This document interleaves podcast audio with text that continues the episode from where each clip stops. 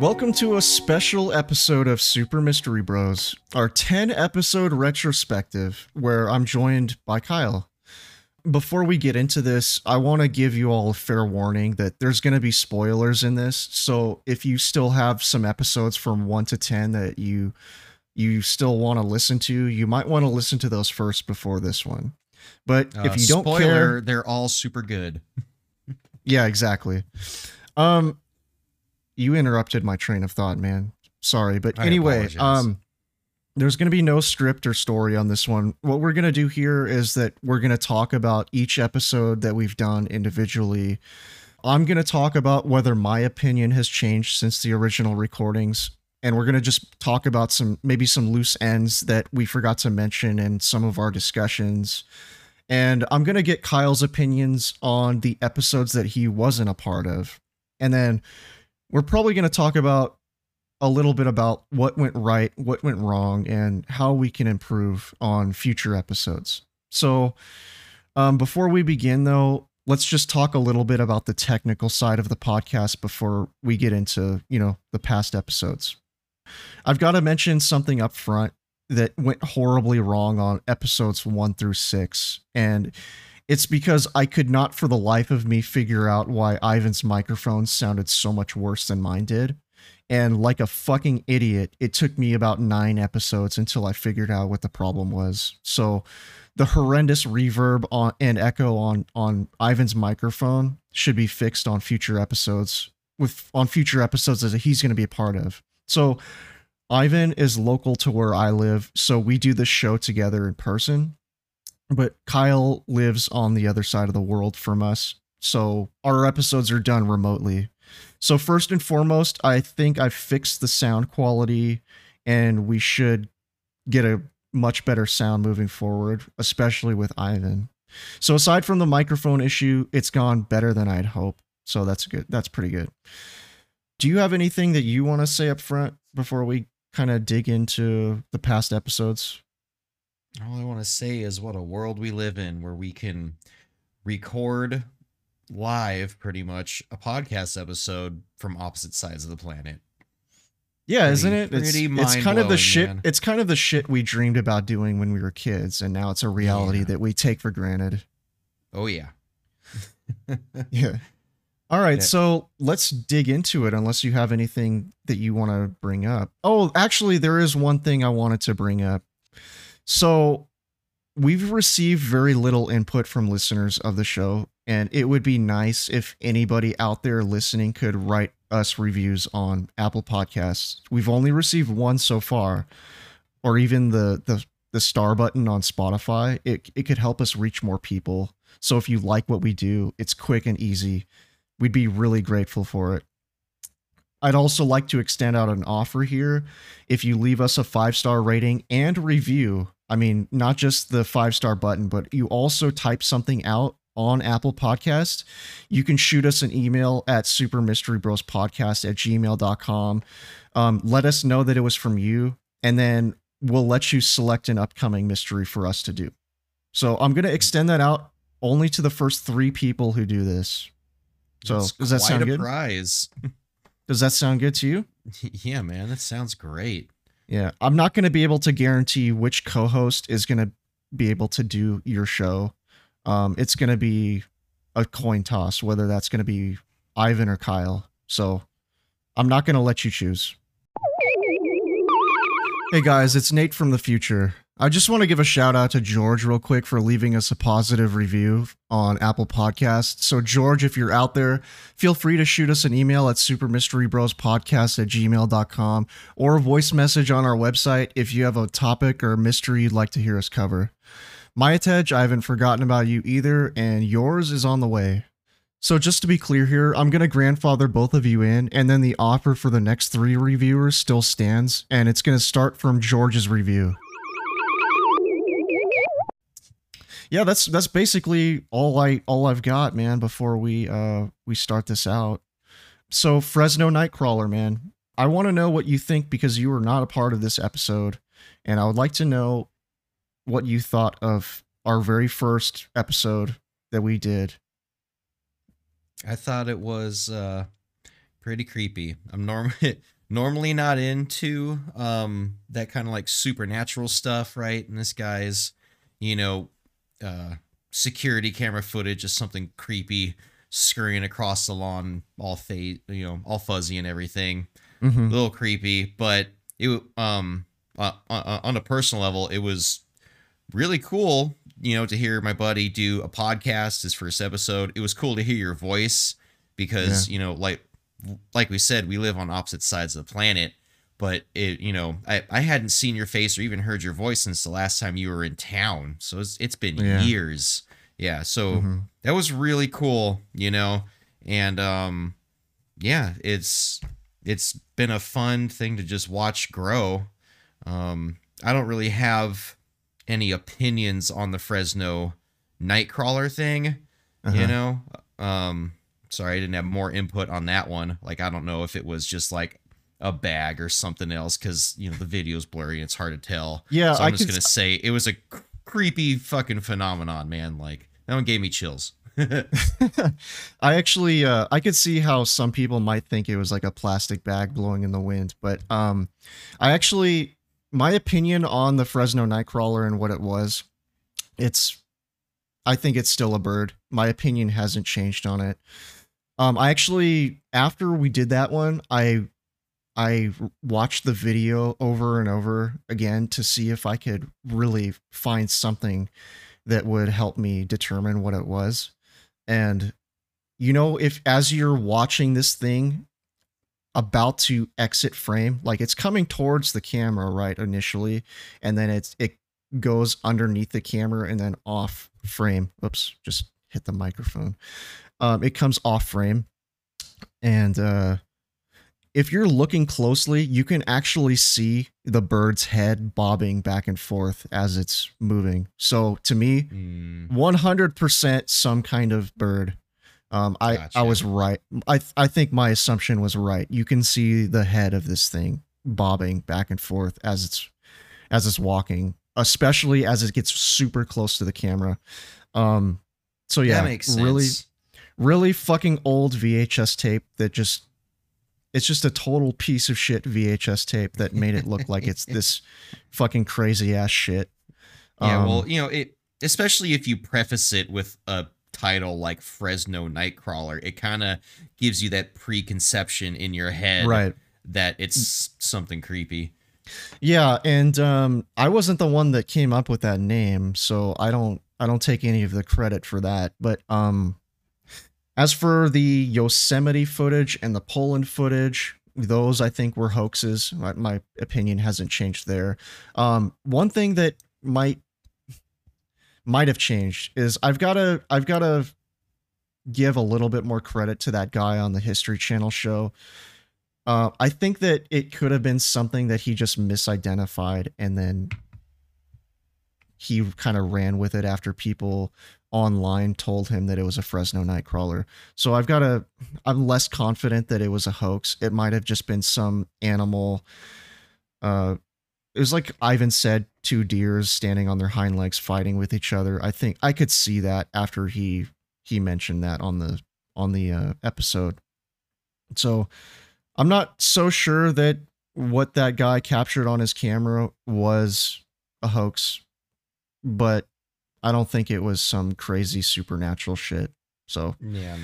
It's just a fun little story. I mean, this episode to me was kind of a turd. Definitely not my favorite episode, but it was kind of, it was kind of like, a, oh, like Ivan said, because like I, I talked with Ivan a while back about it, and he's, he said something pretty profound. He said, well, in Russia, we have this saying, you can't make pancakes without first ruining the first one. So that's kind of how I, how I see this episode as it was That's kind funny. of the... my my mother-in-law kind of has the same saying, which is when you make pancakes, the first one always goes to the dogs. Yeah, exactly. It's the same same saying. So, so yeah, that's how I kind of feel about that episode. Uh, just something to dip our toes into. We yeah. totally fucked it up, kind of, but it was it it's was okay, our first man. One. It was the first episode. Yeah, yeah, you'd never done a podcast recording before. Yeah. All right. So, uh, do you have anything else you want to say about the Fresno Nightcrawler, or do you want to move on? I think we can move on. All right, so number two, the Shadow People Phenomenon. So this one, believe it or not, is our most popular episode by downloads. So it wasn't something I was expecting, honestly. Like, we haven't delved into any ghostly phenomenon aside from this one yet, but I think we're going to have to do something else along these lines soon, pretty soon. If that's what the people want. Yeah, so I... I mean, as for the episode itself, I still stand by the story that I told. Um, and as for what shadow people are, I still have no fucking idea. Um, the only thing that I do know is that it's a real phenomenon because it happened to me. Um, there are there are a couple things that I forgot to mention in the story that I wish I had remembered to say. So I think now would be the time to bring it up. Um. Like, during the episode when I was telling this story, I, I felt that I didn't do a good enough job of describing what the figure actually looked like, so I'm going to do that right now. So, as I saw this figure moving down the aisle of Sears, I mentioned that it was like a, a tall, dark, like, human-shaped figure, which is true, but it that's like a very basic description. The other weird part about it was that it looked kind of like um, it was surrounded by some sort of, like, cloud or mist, and it was human-like, but it was surrounded by some like weird ass vaporous cloud, but it was all black. Like, it was all uniform, super dark black, and I don't really know how to describe it in in words, really. But when I was looking for an episode photo for for that episode, I I went onto Google Images and I just searched for shadow people, and I, I found one that it fucking shocked me because it looked about ninety-five percent identical to what I saw in Sears. And um, that's the photo that I made, the episode photo, in Spotify or any other app that supports episode photos. So if you go on your app and it supports episode photos, that's the image for this episode, is a very, very accurate description of what I saw when I was in, at Sears. Um, the fu- old fucking creepy, dude. I'm looking at it right now. Yeah. So, so that's basically what I, what I saw. But the only difference, the only difference is that I didn't see a hat on it. I mean, it could have been wearing a hat for all I know, but it's not something that I noticed because I was looking at it kind of from the corner of my eye. So I didn't see like a whole lot of detail on it. So that was really the only difference. But that that is a very, very accurate uh, representation of what I saw. Um, yeah, I don't oh, I don't yeah. know if I'd be able to sleep again if I saw something you know, like that. You know, it, it's weird because um, it didn't really freak me out at the time, which was weird because prior to that, if you had asked me if that if seeing something like that would scare the shit out of me, I would say, oh, hell yeah. I would probably say the exact same thing that you just said. But it was it was really weird. Like, it didn't freak me out. I I just went back to work, basically. I was I was waiting for the all clear to be announced for us to start counting our registers at Sears. And um I just saw this fucking weird ass shit, but it, it happened so fast, like it within a matter of, I don't know, like five seconds, maybe. Um, so I didn't really have time in my, in my head for all of this to sink in. Like, it yeah. didn't freak me. It all like hit me after it was already gone, where I was like, whoa, did I really just see that? And, um, so yeah, like I, it didn't freak me out, which surprised me. And I went back and I counted my registers as normal. And, uh, yeah, after we, they, we were waiting for them to let us out, Uh, I, I was talking to some of the other employees, and I, I wanted to bring up that the guys that I talked to who worked in the back receiving area, um, the one that told me that he saw a ghost wearing Old West clothes, it didn't hit me until after that episode aired, um, that he might have been talking about the hat, which is something yeah. really weird, which is something really weird that a lot of people report these shadow people wearing is some sort of top hat, like a cowboy style hat or a fedora. That's uh, so bizarre. It's really bizarre. I don't know what a, why a ghost would be wearing some kind of hat, but it's one of those things, man, that it makes no fucking sense, but it's not something that I just, I can just dismiss as being fake and made up because, well, yeah, well, especially be, because you had your own experience and plus yeah. there's countless reports of it. Yeah, and especially in that building, other people having their own experiences yeah. with shit. It it kind of blew my mind. And um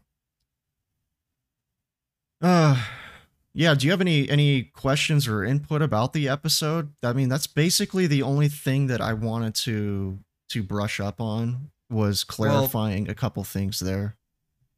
Uh Where I stand on supernatural phenomena like that, you know, especially mm-hmm. in the case of shadow people, which, you know, is pr- pretty much every report or the vast majority of them is they're only caught in your peripheral vision out of like the corner of your yeah. eye.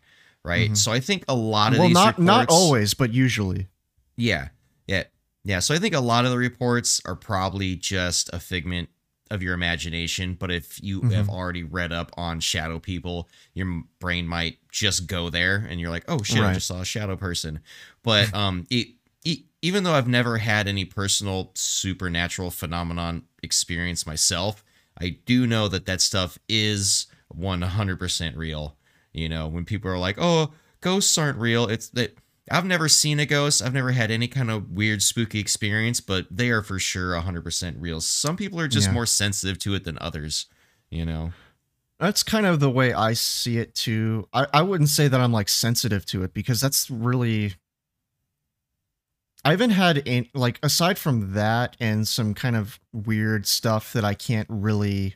I can't really... connect directly to paranormal phenomenon. I, I went into it. I, I think I put an asterisk, an, an error asterisk next to what I said after the, um, after I told the Sears story. Right?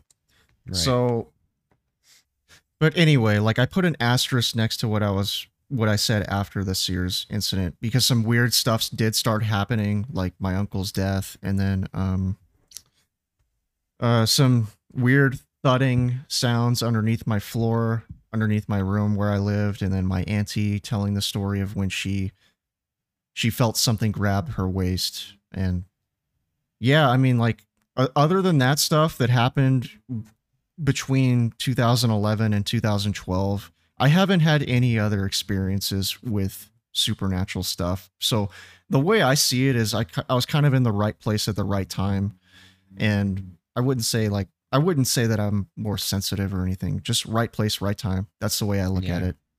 Yeah, I gotcha.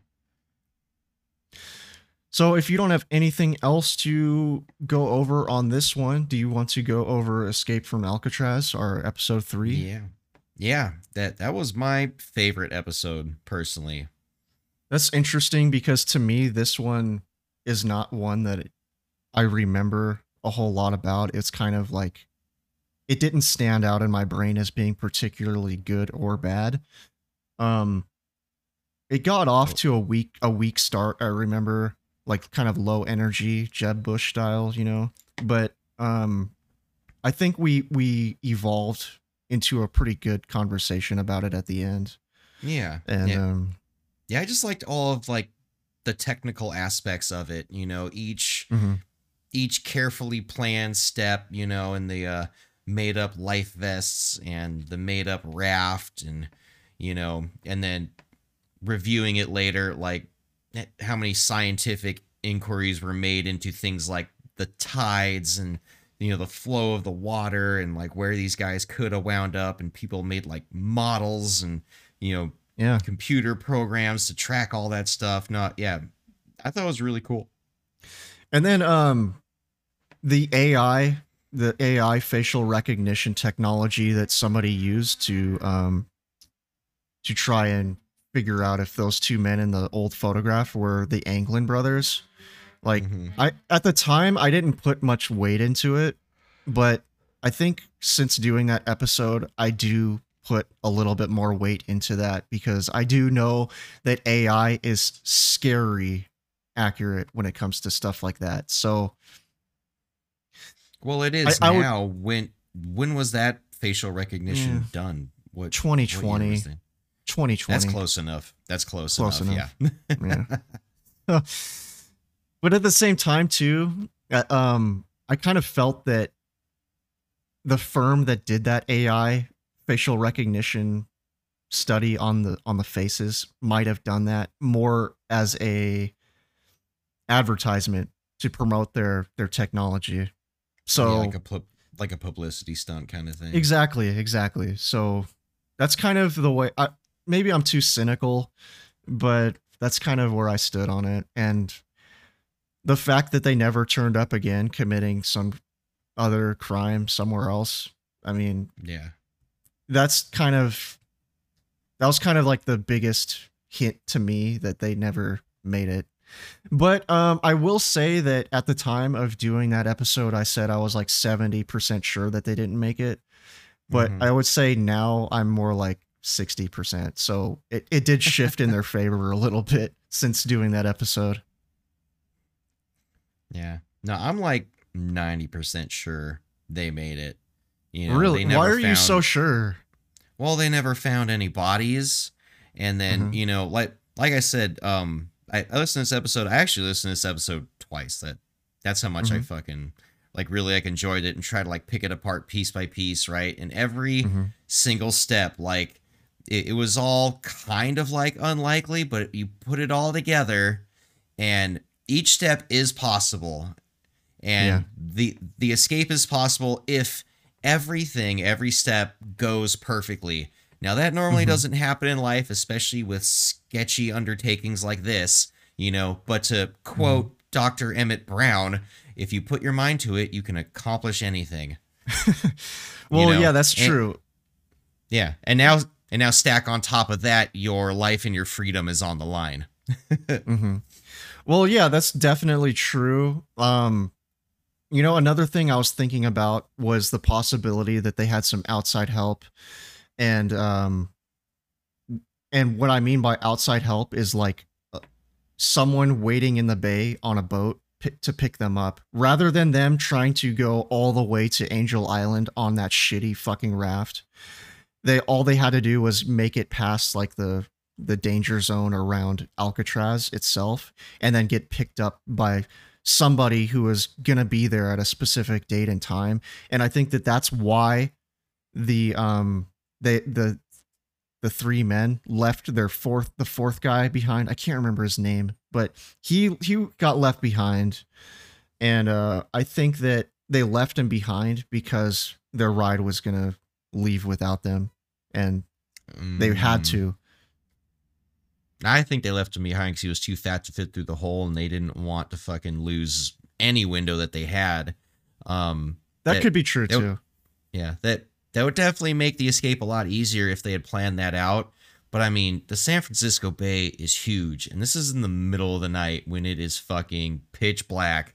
You know, mm-hmm. I mean, yeah, a, a time and location is great, but that's easier if you can give, like, cross streets, dude. But out in the middle, the water and the pitch black, like, that would be a rough thing to figure out, like, a pickup location like that, you know? Well, see, the thing is, like, I think they might have had access to flashlights, maybe. I, I wonder if they did. I, I don't know for certain, but it doesn't seem like too...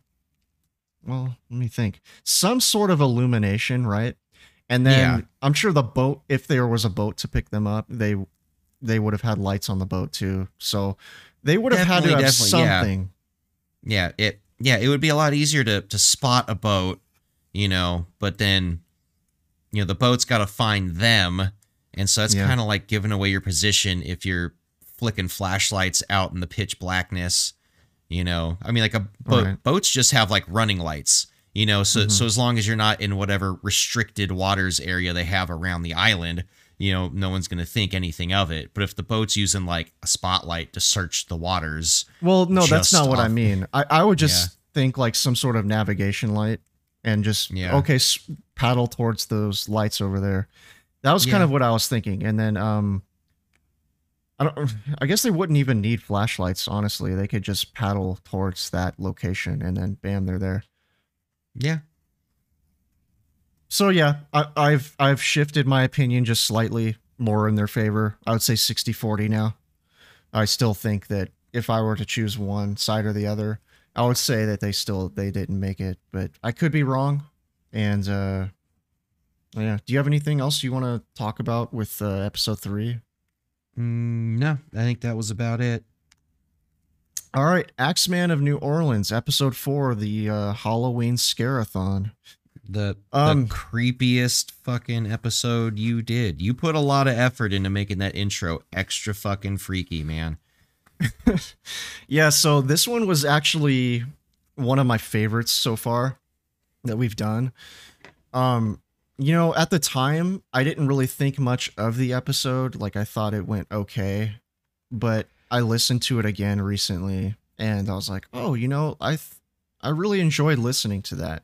And, um, you know, at the time, I had a horrible cold, and I I was wearing a uh, a mask because I didn't want to contaminate Ivan at the time. But, um, yeah, I mean, yeah, dude, like, my opinions on that haven't changed really. I just, I thought that we could have done better on the discussion part. We kind of blew past the categories of serial killer that Ivan brought up, and we just jumped right into what we thought without really explaining very well. So in the future, I got to do a better job of, of explaining stuff better. If you say but, so, man, I think you add plenty of detail to your episodes. Well, thanks. Um, I still I still have the same opinion, though. I think the guy was motivated by power and control rather than by anything else. Like, he could have had other mo- other side motives, but the primary thing that he was fueled by, in my opinion, was was power and control. And uh, yeah, I don't really have much else to say about about that guy other than that. What about you? Do you have any any thoughts on that guy? I think that he was not one hundred percent human. You know, like maybe like was born a human, you know, human body, but I think something supernatural had a hold of this guy. You, you think know? that an actual um, demon demon possessed him? I mean, like, I didn't want to come out and, like, say that, but that or something, like, along those lines. Like, some extra, extra evil energy is mm-hmm. in him, on him, something driving him to do this gnarly stuff and to write the letters that, that the way he wrote it. You know, mm-hmm. um, New Orleans, I'm not sure if you've been, but I, I've been a couple times. Love going there, but there is weird, spooky energy to New Orleans. You know, really right. weird stuff. You know, there's lots of weird occult stuff going on there. Um, lots of lots of dead bodies that they tried to bury for hundreds of years. And every time a big flood came, they would just pop up out of the ground, go floating down the street. You know, God, that's fucked up. that's that's why when you go to graveyards in New Orleans, they're all above ground crypts. But it took them a few times to figure that one out. Um, yeah, just old city. Um, I've done multiple ghost tours through there. There is just freaky shit that happens in that city. Some evil, possessive energy. The stories I've heard of people walking past like particular buildings and just kind of like losing control of themselves for like a few minutes. Yeah, it's weird. So I, I totally believe that something paranormal, supernatural was in this guy, driving him. Dude, you might be fucking right, man. What if, what, okay, I'm going to just throw this out here, but what if the Axeman of New Orleans wasn't just one person? What if it was like a, a demon spirit that just jumped from body to body? And, it's and possible like the, too. Yeah, shit, dude. And like that letter that he wrote was really fucking weird. Yeah. Like, that was out there. I mean, like, even if you were like a professional fiction writer, I don't know if you could just come up with something like that without having something like that deep in your soul. Yeah, dude, I agree. It sucks, man, but it's it's been so long that that, that one's never going to be solved. No, no, no, yeah. never. Um, it, have you ever seen um, American Horror Story? No. So it that's a show. It's been on F X, and every season is just like a completely different story, but they use a lot of like the same cast members. And one mm-hmm. of the seasons they did was about a coven of witches in New Orleans. And they had a flashback episode about the, the Axeman of New Orleans. Uh-huh. And it was the night where, where he issued the warning, you know, that said, anyone who plays jazz will not be harmed. And right. this coven of witches that lived there heard the warning, and they on purpose did not play jazz. And the Axeman showed up and they killed him. It was a pretty cool, pretty cool take on the Axeman. Huh. Interesting.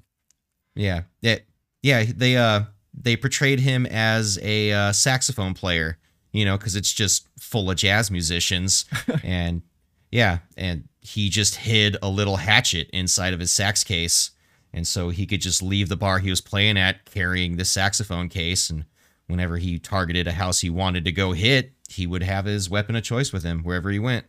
You know, I think what's kind of interesting is I think a lot of the murders that happened from the Axeman was the victim's own axe that was like, oh, just grabbed from their yard. Yeah. Like I, I can't remember which ones, but I, I remember being like, oh, this guy just went to somebody's house and killed them with their own axe. It's really bizarre. That is bizarre. There's not a lot of yards in New Orleans. Yeah. But, but then again, I'm uh, my my only real experience is fucking, you know, the the French Quarter, Street. Bourbon Street, Toulouse, yeah. stuff like that. Um. All right. So if you've got nothing else to add to the the Axeman of New Orleans, um, do you want to talk about episode five next? Yeah, let's go for it. So this one actually, believe it or not, might be my favorite one that we've done so far, and I say that, yeah. Is it because you went to pilot school? No, that's not the reason. So the reason is um, because I've heard of this story a lot, right? And I've heard it, I've seen it talked about online, and I've seen a lot of like T V shows talk about it, but I've never seen anybody show anything from the investigators' reports that we that I found on the Australian government's website. And I remember when I was, when I was doing the research for this one, I could not believe how dishonest and disingenuous all of these like U F O and paranormal show people are about it. Like they only reported it at face value, and they, they aren't fair and balanced about it. They don't, they don't talk about what that guy was going through in his personal life and how he was failing over and over in his, in his flight school. Yeah. Um, he was lying about, about his progress. And I just felt like, why, why do I have to be the guy to point this stuff out? I'm sure a lot of other people have pointed this out too, but it's, it's never the, the, the content that floats to the top when it comes to this. It's all very clickbaity. And they want to push this angle that a U F O shot him down without going into the reasons why that might not be the case. So to me, I I, I, I was really proud of the job that I did on that episode. Uh, my opinions, my overall opinion on that one has not changed, um, except for the fact that I think at the time I said I was like fifty-one percent sure that he committed suicide, but now I'm more like ninety percent. Did, didn't they uh, never find any pieces of his plane? Well, they found they found uh, some pieces of a Cessna plane, but they were not able to determine whether whether it was him or not. Like, um, because there were some other planes that were missing at the at around that time that it could have been. But when it comes to him, no trace of him was ever found again, or his plane, yeah. at least confirmed. Um. What was I going to say? like his dad was paying an ungodly amount for flight school, and yeah. it is really fucking expensive. And he was telling everyone about how he only had one or two more courses to pass before he would get his commercial pilot's license. And he was nowhere even near that. And he just kept failing over and over. And I think that the time was just, it was rapidly coming to where he would no longer be able to keep up the charade. So yeah. not, not only was he about to get exposed for lying to everyone, his dad was probably going to be furious if he found out that his son was just pissing away his money. So I think it's, it's kind of the equivalent of if some kid told his parents that he was going to go to some expensive university, but he just kept flunking his freshman year over and over and just wasting yeah. money. And then the time comes to graduate and he can no longer keep up the charade and he can't face it. So I think it's happened before where, you know, people kill themselves because they've been lying about their progress. And then for everyone to find out about their lie is not something they can accept. And so they, they kill them. They kill themselves, and the, the act of killing themselves overshadows all of the lies that they've been telling prior yeah. to killing themselves. You know what I mean? So that's, that's how yeah. I, how I view this one. And, you know, he knew that his dad was a big believer in U F Os. So he, I think that he crafted this plan to tell Melbourne Flight Service um, about a U F O that was flying around his air, his airplane. And then he just flew off in whatever direction that he was going to go in to commit suicide. And so one thing I did for, I, I forgot to mention was that another reason I think he crafted this story was specifically so that his family or his estate would not be on the hook for the cost of the, of the destroyed aircraft. So he oh. made up this cover story, maybe so that the insurance company would be on the hook instead of his family, his estate, or whatever. I don't know how the law works in Australia, but that's kind of what I was thinking, that if he just said, oh, some strange aircraft is, is zooming around me, and then I just disappear. Well, well, it's not my fault. It's some other aircraft or whatever. Um, yeah. yeah. Does uh Australian aircraft insurance have some sort of shot down by U F O claim? yeah. yeah I don't know. I don't know who would have been on the hook to pay for the airplane, but I think that that was his, his logic there. And I think that he, he wanted to leave the, this world on an airplane, like go out yeah. on an airplane on his own terms, but without leaving his family footing the bill for the, for the destroyed plane. And yeah, you know, the story, all in all, it was convenient for both his legacy and for his family. Like his dad, yeah. his dad would believe that aliens abducted him and that he might still be alive somewhere, like on their mothership or something. And, and he would go down in history for having been shot down or abducted by a, a U F O mid-flight. His family yeah. would either not find out or would just overlook the fact that he was lying about his progress, and his family would not be on the hook financially for the downplane. So it's kind of like the perfect story for him to kill himself. Yeah, I, I agree. It, everything points in that direction, you know, and like the other theories, you know, of like, oh, maybe he just like left to start a new life. You know, be, because he was failing flight school, he didn't sound smart enough to pull off something like that, to just go yeah. missing with an intact plane to never be seen again. Um, yeah, and dude, dude, fucking low I Q, too. Like, yeah. Yeah, I mean, clinically low I Q based on military tests. And I don't know how the military tests are are like in Australia, like if you're going to try to enlist, but the ones in America are just like comically easy. It's yeah. kind of like that scene in Idiocracy where it's like, if you have one bucket with five gallons and another bucket with three gallons, how many buckets do you have? yeah. You know, and the dude's looking around the people trying to hammer square pegs into round holes. Yeah. And then the recruiter just goes, congratulations, you're qualified for everything. It's like, well, yeah. really? That test was really easy. But anyway. Um, it, do you have anything else you want to add to episode five? Um, yeah, just the fact I thought it was cool that you had a flight experience that you could add, you know, mm-hmm. you were talking about the, the technical stuff and what it's like to fly a Cessna, you know, compared mm-hmm. to flying wings with where you're to compared to flying planes where your wings are below the fuselage. Yeah. No, oh yeah. That, like, I'm really... glad. Uh, I'm glad you brought that up. Sorry to interrupt you, but um, yeah, like, yeah, I, yeah. 'Cause you're you talking know the, about that, that like phantom roll, right? The graveyard spin. So graveyard I wanted spin. to say it, the graveyard spin to me didn't really make a lot of sense. And uh, I know the guys who came up with it are really smart, but I think that Occam's razor here is that he, he committed suicide. Um, yeah.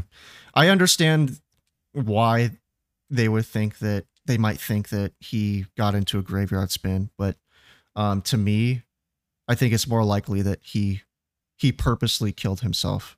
Yeah. Well, well yeah, because, you know, a, a graveyard spin, that's on accident. So why would he go right. through the whole U F O transmission story, you know? Well, that's, that's the thing. Crash. He, the, the, the theory goes is that he got into the graveyard spin because he was distracted looking up at the stars that he thought w- was the U F O. So, you know, like I said, when you're in a Cessna, when you want to look above you, like when you look to the left or you look to the right, you can't see above you. So what you do is you rock your wings back and forth. And if you're rocking yeah. your wings back and forth, maybe he's also distracted by looking up out the front of his windscreen. I and mean, you'd have to be staring out your, your windscreen or your window, right? With your mouth open, like a chicken in the rain, right? Yeah. Just letting your plane drop and not, well, that's I don't know, ex- exactly. Yeah. Just, exactly. Yeah, like you, you wouldn't notice the difference in G's. You wouldn't notice the feeling yeah. of leaning, really. That's that's exactly so my unlikely. thoughts. That those were yeah. exactly my thoughts, because even if you pull slightly over one G, it's you can feel it.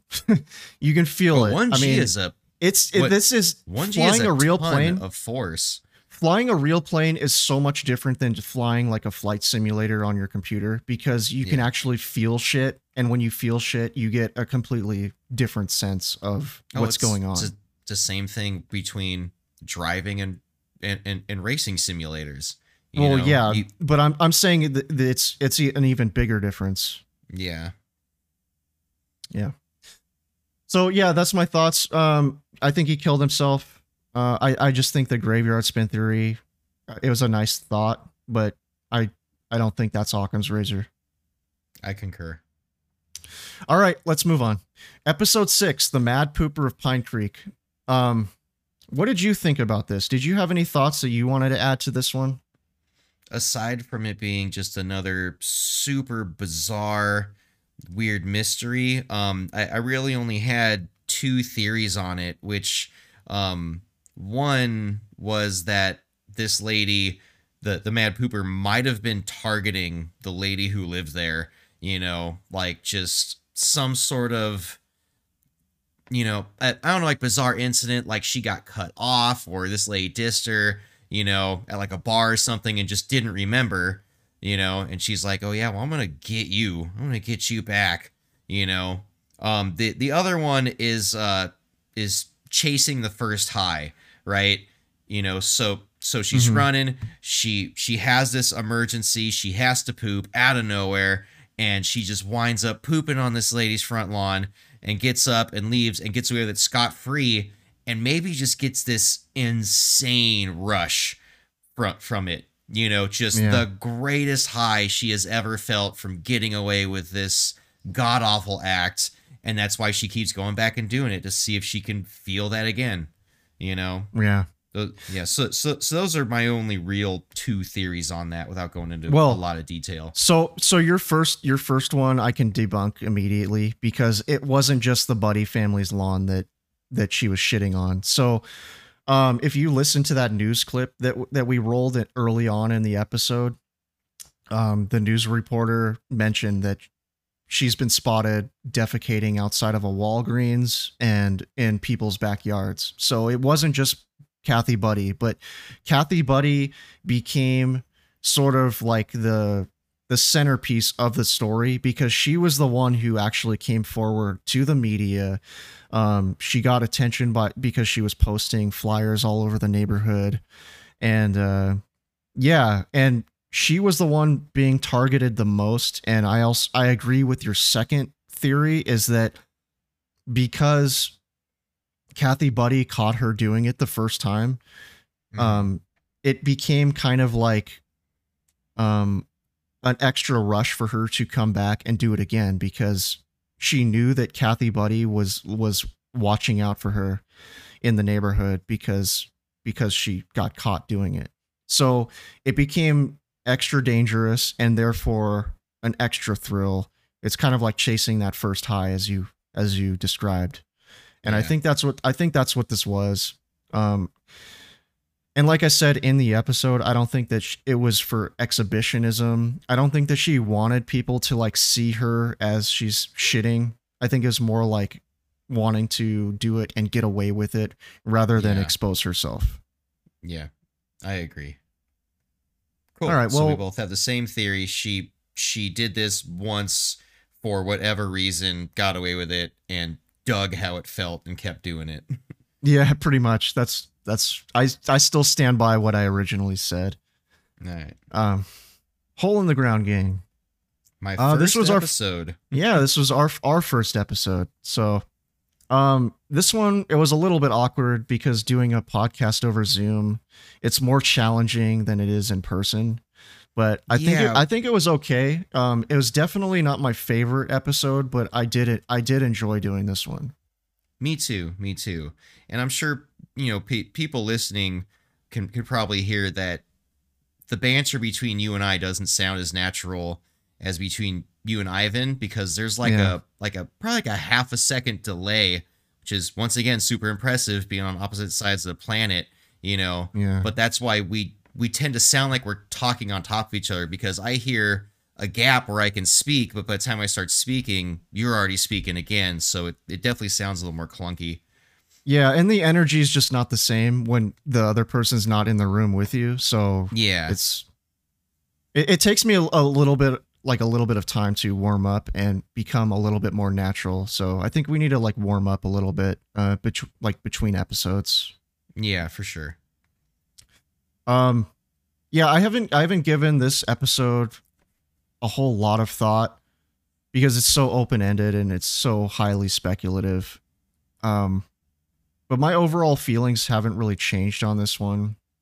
Uh, I just think that they were probably a group of, like a small group of construction workers, and they wanted yeah, to yeah. do the they wanted to do the big dirty. Yeah. And then in the episode, I speculated that maybe they were Vietnam vets that got shat on and spat on, and they just finally got theirs. But to me, it's that's pure speculation, and it's kind of wishful thinking on my part. I mean, it holds weight, you know, that that theory mm-hmm. holds weight, you know, about like why they'd be so comfortable and adept at digging tunnels. But they also could have just been construction workers that have just been moving dirt their whole lives, you know? Yeah. Yeah. Um. Yeah. I would like to apologize for my uh, Uber fuck up I made. Right. So in the episode, we talk about how they move three thousand cubic feet of dirt. And to try to put that in perspective for the listeners, I said, all right, so you know the the front loader, the giant four-wheeled yellow cat with the big-ass bucket on the front, right? That is one cubic yard of dirt. And three thousand cubic feet of dirt is one thousand of those buckets. But I'm a moron, and I did poor math, right? three thousand cubic feet is not a thousand yards. It's only about one hundred eleven yards. And I did that after the episode because in my head I was like, you know what? That didn't sound right. That is a metric fuck ton of dirt. And so, yeah. But still, a big, you know, heavy machinery, construction grade, dirt moving bucket. one hundred eleven of those. These guys moved with wheelbarrows over who knows how long. These guys had. Had to move that dirt without it being noticed. Yeah, I don't know how you're going to ever recover from that one, man. Yeah, no, I'm a moron, man. You know, when, when this blows up and you have a million listeners a week, I am going to be shit on so hard for the rest of my life. You're never going to be able to live it down. Yeah. Um, one more thing. Um, the the detective that was assigned to this case, right? His name was Detective Pagan Cop. And I just got such yeah. a kick out of that last name. Like, what a name for anyone in a police role. Pagan Cop. I yeah, mean, it's not spelled cool. that way, but but it's pronounced that way. It was like, oh, I am a pagan police officer. I just I just thought that was so funny. Like, what a name for a detective, Pagan Cop. Yeah. Yeah, I just I, I had to put that out there. Yeah. All right. Well, um, you want to go over episode eight, Brian Schaefer? Yeah. Yeah. So for this one, um, I've got to apologize up front kind of for this one because I had some technical issues and it, that forced me to revert to some super low quality audio. And I had to redo my portion of the discussion part because I had the wrong input selected on my, my local recording software. So the result was this god awful, distorted fucking voice that you couldn't even understand it. So I had to re-record that section again by myself. So that fucking sucked. It took me a long time to edit the audio in such a way to make it even remotely presentable. Well, I think you did a great job because I really couldn't tell the difference. Well, there you go. Maybe I shouldn't have said anything then, but no, um, man, you're just trying to be transparent. And that's kind of the whole point yeah. of this whole podcast, you know, is just be open and transparent about everything you possibly can be. Yeah. So anyway, my, my overall opinion on the case, it hasn't changed at all. I, I think that he left out the back of that freight elevator with the band. I want to be clear. I think it was with the band. And then after that, something bad happened to him. And whether that's foul play or some sort of overdose, uh, I really have no clue. I lean more towards it being some sort of accident that happened with him, which was then covered up. Like, I'm highly sus of the band for claiming that yeah. they don't remember talking to him when I think it, that it's highly highly probable that he tagged along with them after the show out of that back elevator. So oh, I think that I is think they're exactly hiding something. What happened? Yeah, I think that, they're they're hiding something. Yeah, yeah, that that is exactly what happened. That guy was going through a rough time, right? And he's at this bar, and now he's having a good time, and the band's playing, and they're adding to his good time, and now the band's set is over, and the good time is going to come to an end. So he's talking to the band, and they're like, hey, do you want to come hang out? And he's like, oh, I can keep this good time going, and it, you know, it escape all yeah. my depression and my, you know, shit that's going on for a little bit longer, you know. And at that point, you're already drunk, you're already wasted. It's time to make some really bad decisions, and that probably led to the end of his life. And yeah, like you said, man, the band probably didn't want to deal with that bullshit.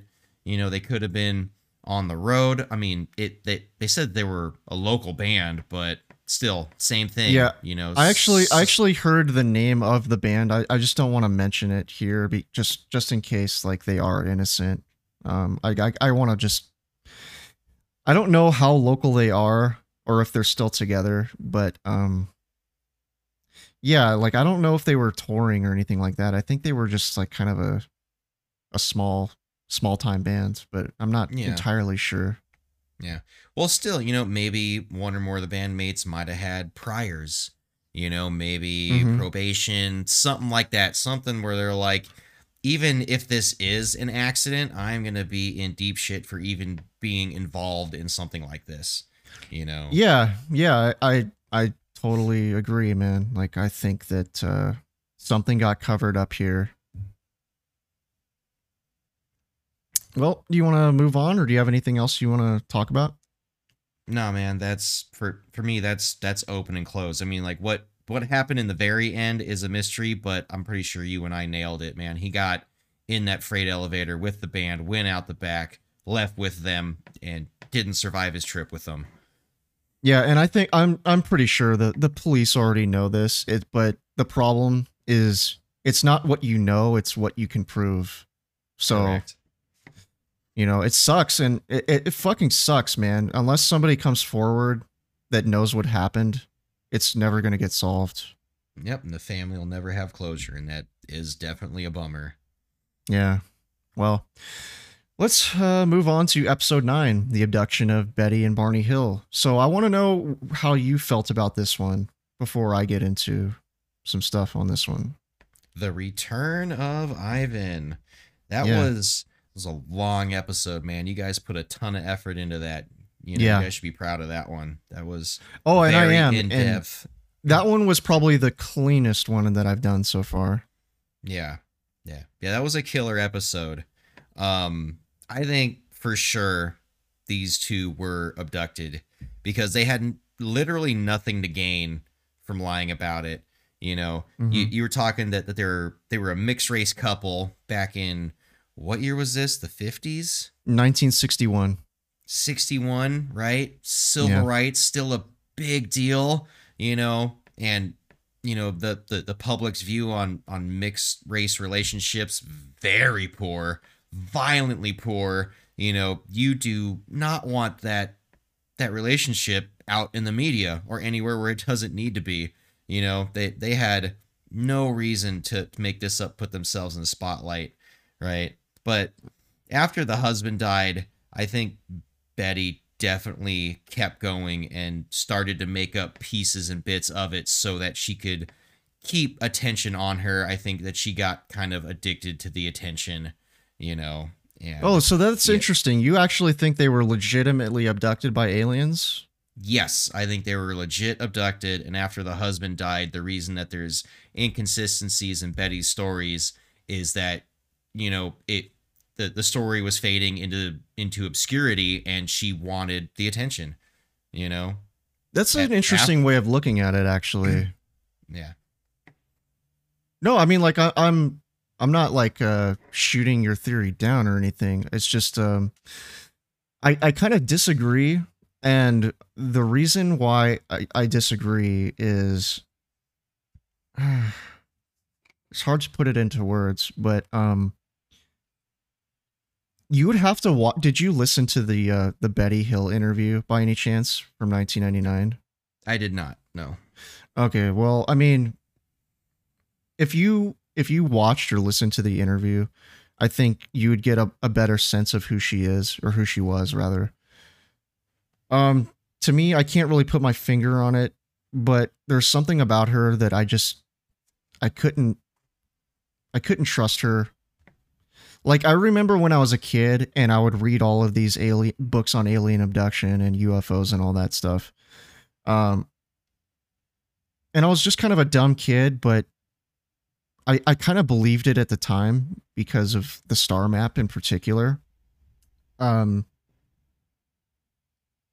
but without without actually seeing Betty talk and tell her story, there that element of bullshit going off in your brain isn't there. So yeah, I, I get that. And then the, the whole thing with the star map, like it, it was really interesting, but I mean, there's so many variables to that, you know, to to, to mm-hmm. the star map, you know, I mean, because, you know, Be- Betty didn't draw the star map. Like, didn't she just give like a verbal description of what she remembered? No, no, and then no, no, she actually drew it. So okay. during hip during hypnosis, she drew out the star map as she was recalling it in her ma- in her mind. Right.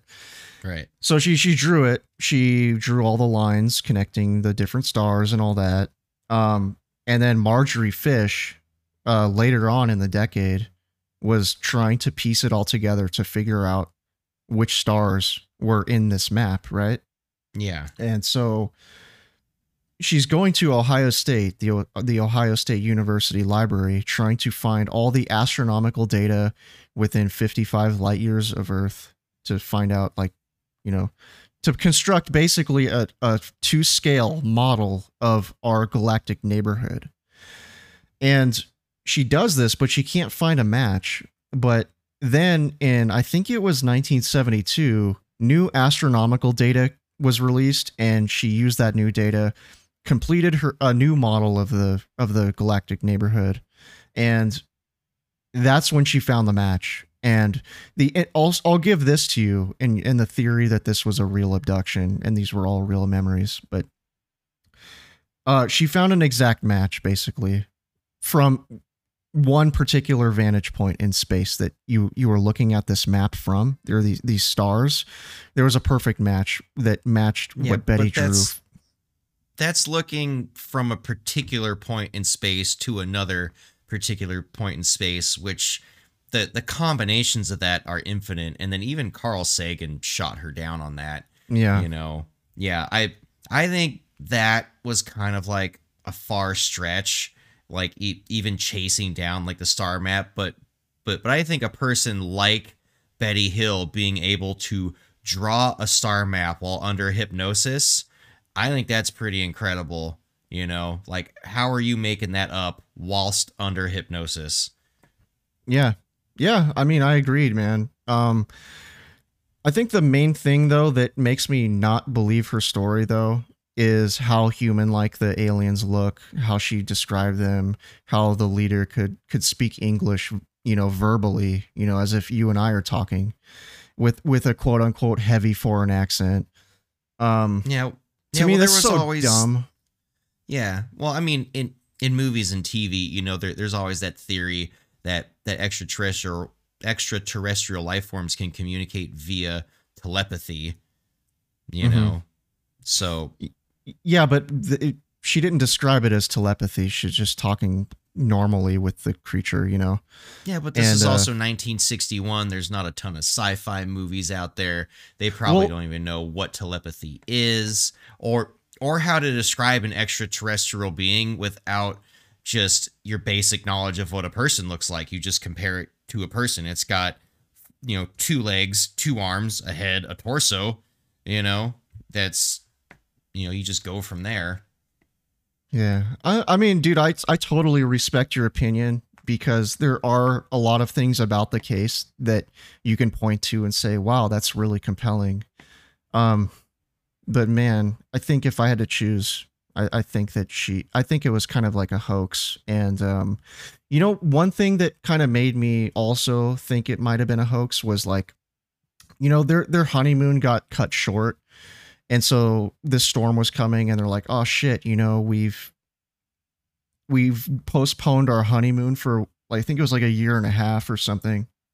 And then when they finally get to go on this honeymoon trip of theirs, they go up to Canada, but then they have to come right back because of the storm coming. And then I could imagine them talking either on the road or at the diner about, well, you know, Barney, maybe we can just do something else for fun instead, and, you know, come up with this Make up stupid a story. story. Yeah, well, you, you know, something like that. And then um, it became a bigger thing than Barney expected it to ever become. Like, yeah. you know, government scientists started to get involved. The Air Force started to get involved, you know, the media, all of that. Yeah. And I think that The his the downfall of Barney and his health, I think, was directly related to all of the stress that this was causing him. Yeah, I I will not poo-poo that theory at all. Like, that that definitely holds weight. You know, I I mm-hmm. just can't see past the the both of them freaking out under hypnosis. Oh, and and there was okay. So to be fair here, I've got to be fair.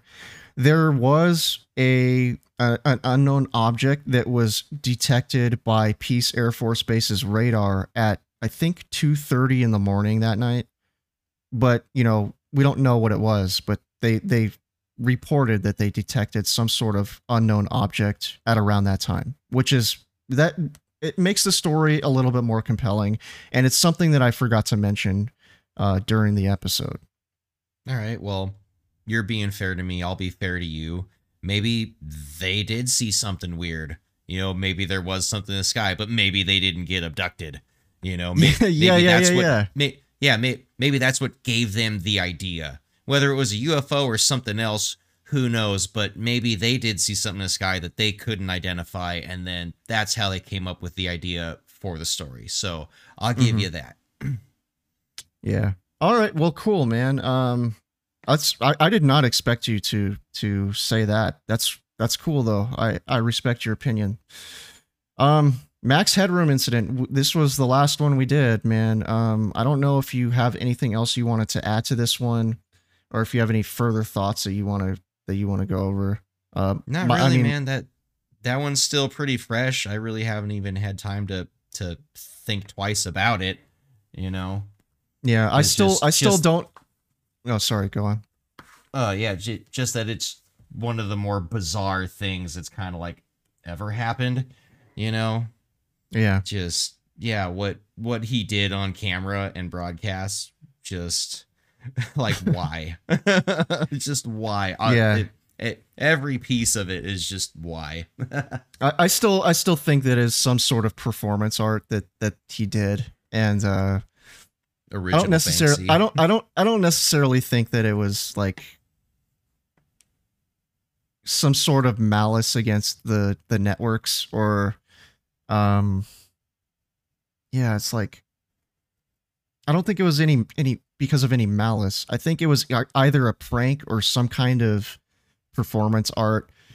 And it, it had the, the intended effect of making people think about, like, think about this. And yeah, it wasn't something extremely like profane or vulgar.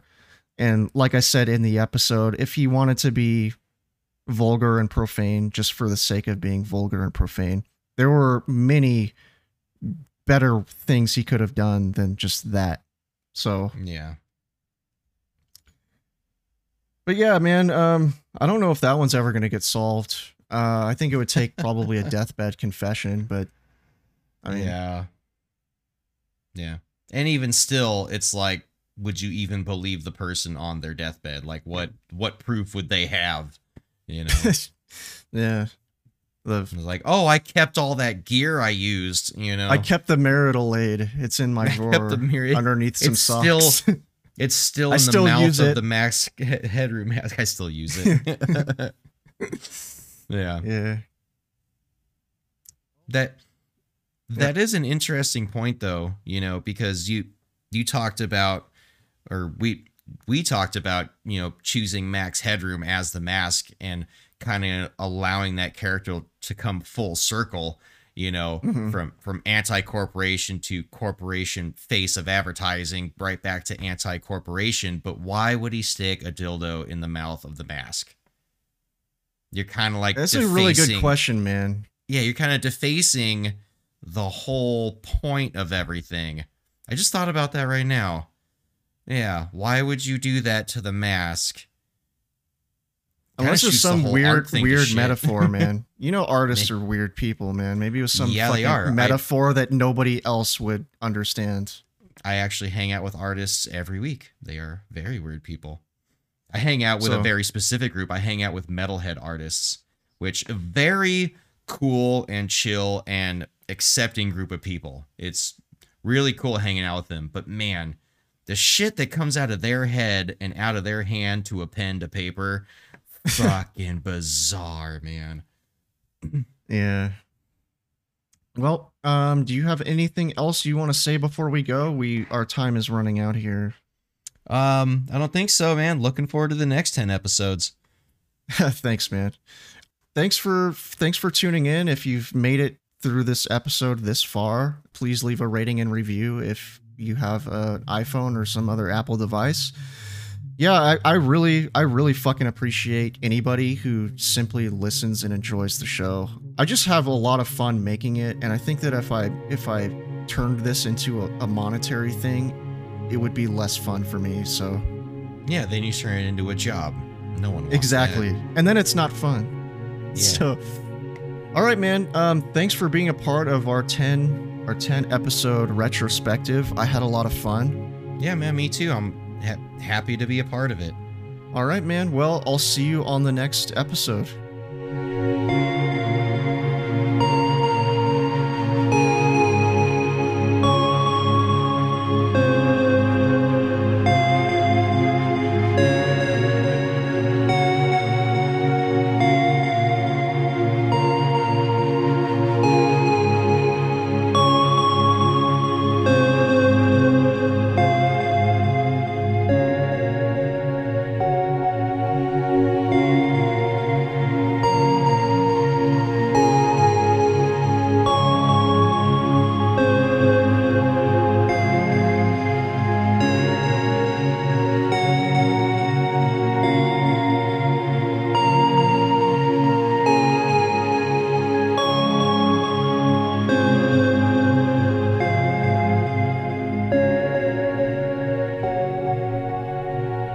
You know what would justify a trip out here?